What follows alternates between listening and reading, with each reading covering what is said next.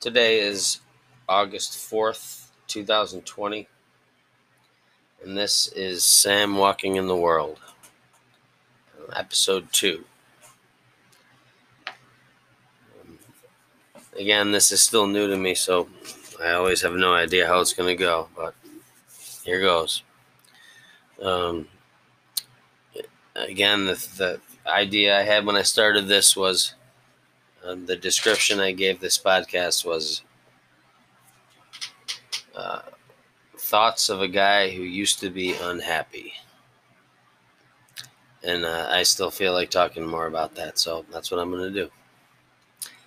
Um, last time I told you about how control my need for it was something that used to make me unhappy in that over time I've tried to surrender that control because I don't think I really ever had it to begin with. So I guess what I mean is I've tried to realize the fact that I don't have control. I don't mean over every little thing, I mean in general. Um, I, I, think control is an illusion. Uh, but what I'd like to talk about today is something else that made me unhappy. Um, and it was a pretty big thing too, just like control, and um, that is um, identity. Um, I feel like the whole time growing up, I don't know if it was my generation or every generation at a certain age. Um, I felt like I was supposed to find myself. People always said that. I heard that expression a lot. Like, you have to find yourself. I'm trying to find myself. And I found over time that that is a completely fruitless effort, futile effort. Um, so, in this episode, I'm going to talk about how the question isn't really what I am, but it's how I am. Before I talked about how it's not who I am, but how I am. And uh, I think just as important is how it isn't important what I am, what matters more is how I am. What do I mean by that? Well, first, I guess I should explain how I chose the name for the podcast, which is Sam Walking in the World. And I guess the best way to describe it is that that is a reduction of what I've thought of myself. It's come down to that. Um, I don't know where the expression came from. Um, people say they wear many hats. Uh, I'm going to put on my parent hat now. I'm going to put on my teacher hat. Um, and I, I, don't really understand it because most professions don't have hats. So I, I mean, if if like construction workers have hats, if you were to say to a construction worker, "Why don't you put on your construction worker hat?"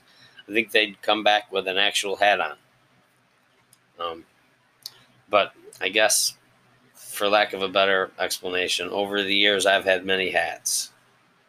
Um, some of them that we all have I've been a son, a brother, um, a stepfather, a teacher, an athlete, oh, and of course a husband. And I think the reason why too much emphasis on that made me unhappy is because I always felt like I had to adhere to those things. Like, uh, I always hear people start sentences with, sentences with uh, "as a teacher," I or "as a mother," I, and and I just don't know if you're ever exclusively one thing. I know I wasn't. So I would run into trouble because as as a teacher, I would feel like there that that would have to mean certain things about myself. And if I didn't live up to those things, then I could no longer think of myself as a teacher. And once that was embedded to my identity, I would end up losing part of my identity. Or if I was, a, for example, I was an athlete and uh, I had um, I was a pretty accomplished athlete. I ran marathons, and eventually I wore my hips out. And uh, I had thought of myself as a runner. And when my hips gave out, I had to have double hip replacement surgery. I'm fine now, but I can no longer run distance. And so, in a sense, I'm not a runner anymore. And I have to admit that a few years ago when I stopped running, I felt like a, a part of myself was lost because I wasn't a runner anymore. And that was so attached to, to what I was that when it went away, I think I feel like part of me went away because of this whole construction of attaching things like that to my identity. Um, so I gradually started trying to eliminate all of those monikers. Uh, I stopped being Sam the teacher exclusively. I'm still a teacher. I stopped being Sam the husband, Sam the son, Sam the brother. And I I tried to whittle it down to as simple a thing as I could think of and, and I really ended up just by happenstance becoming Sam walking in the world.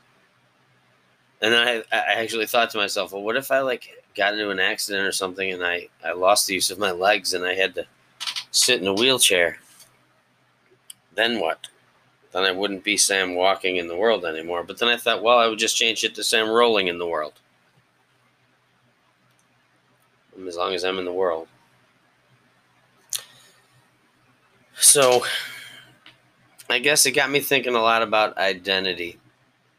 And I I've heard this expression a lot um, as a teacher. I, I've heard the expression that you have to separate the behavior from the person. The, the child is not bad, the child's behavior is bad. And just something about it always rubbed me the wrong way. Because when I think about how the world views a person, or if as a member of the world, you know, how I view a person. And and I I basically I see them as whatever it is they're doing. Whatever it is they're saying. Someone once told me that as far as the world is concerned, a person is none of what they think, some of what they say, and all of what they do. If I if I come across a person in the world, I first of all I don't really know what they're thinking. To me, from my perspective, they are not really made up of any thoughts. Um, when they speak and what they say, that does affect me, but not that much. But what they do matters a lot. So this whole separate the, the child from the behavior, it just is. I mean, it may it, it's it's kind and it's sympathetic, and I think it's done out of an effort to to provide someone enough of a reservoir of self-esteem that they will use it to choose to do the right thing, to choose to be good. Um, because if they already feel bad about themselves, the, the theory is they're more likely to do bad things. Um, but I'm not, it's one of those chicken or the egg things. I'm, I'm not really sure if you can bolster a person's self esteem just artificially and then expect them to do the right thing versus the opposite. Once they do something that's good, you say, That was good what you did. I guess while you were doing it, you were good. And it's just there's such, it's such a taboo to say someone is bad because oh no they're just going to stay that way. But the the other side of it is well all you have to do to be a good person is do something good. So you can turn it right around. You're not stuck being bad. You were bad while you were doing something bad. As soon as you begin doing something good, well now you're good. So I don't think anyone's ever in a in a position of stasis they're good or bad. So in a sense, a person is what they're doing. Maybe Forrest Gump had it right. Stupid is as stupid does. But brilliant is as brilliant does. And kind is as kind does. So I guess that's all I have to say about that. Um, But in a larger sense, um, the other side of that coin is that feel like I try to remind myself that that nobody is ever stuck the way they are. Like uh, I have control over the now, right now. So whatever it is I'm doing now, in a sense, that really does define me. Um, so I guess that's my long-winded explanation of how I came up with Sam walking in the world. Um, and I guess at the end of the day, you know, I try to just be the kind of guy my dog likes. She likes me right now, so. Um, something else I wanted to talk about was uh, a piece of advice somebody gave me that when I applied it, it ended up also helping make me happy. And uh, I, again, I, I talked before about how I was obsessed with control and I guess I, I, I don't know how exactly to explain it, but I had trouble doing what I was doing. I don't know. Somebody somebody once told me the the the Latin phrase is age quod agis, and it means do what you're doing. I found it incredibly hard to do what I was doing. It seemed like no matter what I was doing, I was thinking of the next thing to do. And I, I, I might have mentioned it before, but I wasn't really doing things at all. I was getting things done. I would want to hurry up and get something done so I could do something else. And I never ended up really in the moment doing the thing I was doing. It seems simple and obvious, but it was amazing how little, how, how, how infrequently I practiced that. And how much less my life was rewarding as a result. Um, and it's small things as well as big things. Like uh, I'll be coming in from the car with a couple of bags of groceries, and I'll also have my phone, and I'll be checking a text message somebody sent me, and I'll find myself getting angry because the bags are slipping out of the one hand I'm using to carry them. And I'll uh, it'll it'll just set me off in a in a negative direction. I'll be frustrated all of a sudden. Instead of putting the phone back in my sweatshirt pocket and using both arms to carry the groceries, because that's what I'm doing. And then when I get inside and put them on the counter, then I can take my phone out and check my text messages, and that will be what I'm doing. It just ends up, I think, it, it cut out a lot of unnecessary frustration that I had in my life. Uh, I also had um, what I've come to call look forward to itism. I would literally take something that I was planning on enjoying and continue pushing it off into the future so that I would get to enjoy it. I would get to look forward to enjoying it. Almost like that was better than actually enjoying it. And as a result, when I actually did it, a lot of times it ended up feeling like a disappointment. Rather than just stopping what I was doing and doing it. Like completely. Body, mind, spirit. Like I put I put a desk together earlier today.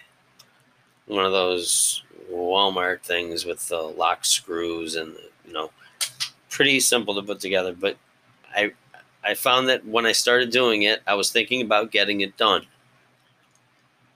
And my mind was on, you know, how much time I had before another thing I was going to do and thoughts about other things that I might want to get done.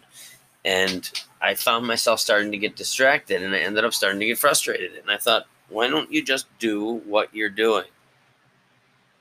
And so I took a breath and I spread the stuff out, and I thought, this is what I'm literally going to do right now. And not only did it take my mind off of whatever other thing I was worried about, it, I actually got, I was able to extract actual pleasure out of the act. And when I got done, I got to look at it and go, wow, look at this thing I've done. But I wasn't thinking about getting it done while I was doing it. While I was doing it, I was doing it.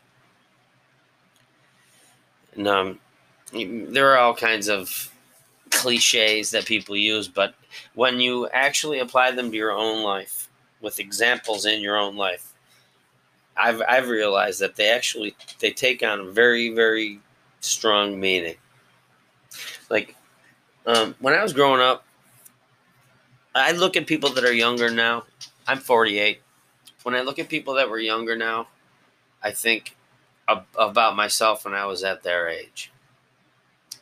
And I think, like you know, the people, some of the people that are around me now are in their 20s. Um, you know, my my wife's kids, or my nieces and nephews, and they're all going through the experiences of someone that age. And when I think back to myself at that age, I just I don't remember being conscious of what I was doing. I did a lot of stuff and I I I must have at least met societal norms well enough because like I I was never in really big trouble. I was a, an accomplished athlete. I was, you know, kind of popular, but I just the way I think of it now is in my happier state now. What I think about it as as now is is uh, I guess again for lack of a better expression, I think of it as being behind my eyes. I know it's kind of weird, uh, but it, it when I say it, it really feels like the thing I'm trying to say, and it's like I remember all these things I did, and as I look back on the memories, I just don't remember being behind my eyes. Like I don't actually remember fully doing the things I was doing in the moment, the way I do now. And I think since I've started to change in this way, becoming more happy, um, my recent memories are a lot different than my distant memories. Like so I, I know at least that I've been practicing this for a little while because when I think back on recent memories, I rem- I remember being behind my eyes. And I I also end up with a lot fewer experiences where I just have to put my head in my hands and go, I can't believe I said that. Or I can't believe I did that. How did I let that come out of my mouth? Was I not behind my eyes? And I wasn't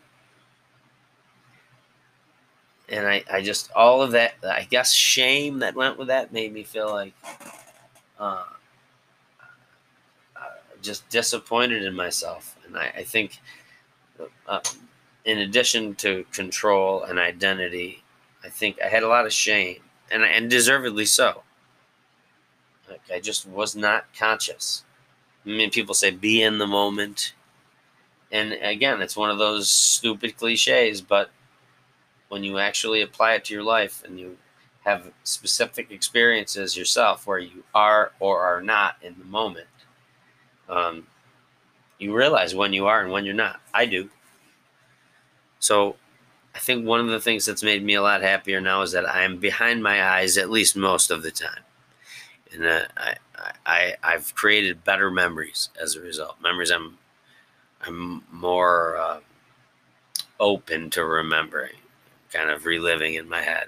Whereas there's so many that I just don't want to let bubble up to the surface of my conscious. Uh, I even see pictures of myself when I was younger, and I'll look at the expression on my face, and I'll think, God, I, I am not behind those eyes. In a way that when I see myself in pictures now, I, I do believe I am. So uh, that piece of advice, Quod agis. Do what you're doing. I recommend it. If you catch yourself not doing what you're doing and you start to develop frustration, remember the whole point of doing the thing is to do the thing. And I know there are some things that you just want to get done because you got to get them done. But even those things, if they're worth getting done, then they're worth doing and it, it just it takes away a lot of the frustration.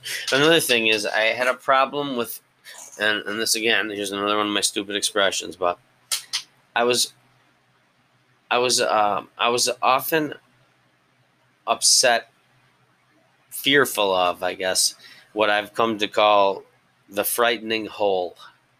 And that's W H O L E for those who have your mind in the gutter. The frightening hole. You can literally only do one thing at a time. Well, and so I, I would like going back to what I was saying last episode about making lists. As soon as I start stacking things that I must do or plan to do or have to do, uh, it, it paralyzes me. It feels like too much. It always feels like too much to do. V- versus if I just start doing the first thing and in a present conscientious way, then not only does it get tend to get done at a better quality, but um, I'm I'm more comfortable. I'm happier. And then when the next thing comes, if there's time for it, I'll do that thing. I'll try to do it in the same way. And so what's weird that happened is that over time I've started to realize that um almost nothing is more worth doing than anything else. Like if it's if it's something that's worth doing, it's worth doing. Whether it's giving somebody a ride somewhere who needs it, or putting together a desk, or or doing a podcast. And if if I just and my brother my brother's a coach. He always says things like "Let the game come to you," and and it, I think it's also true of life. Usually, the world presents you with the next thing to do. If you're looking, if you're behind your eyes, um,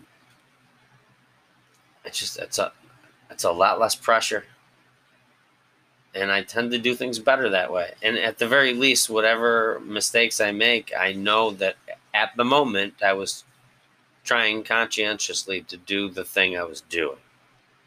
I don't know if any of that makes a hell of a lot of sense, but it was what I felt like talking about today. And so um, I'm going to continue talking a little bit more about how I am versus what I am or who I am, and how concentrating on that has made me a happier person than I used to be. With that, I will see you next time. Thank you for listening to Sam Walking in the World, Episode 2.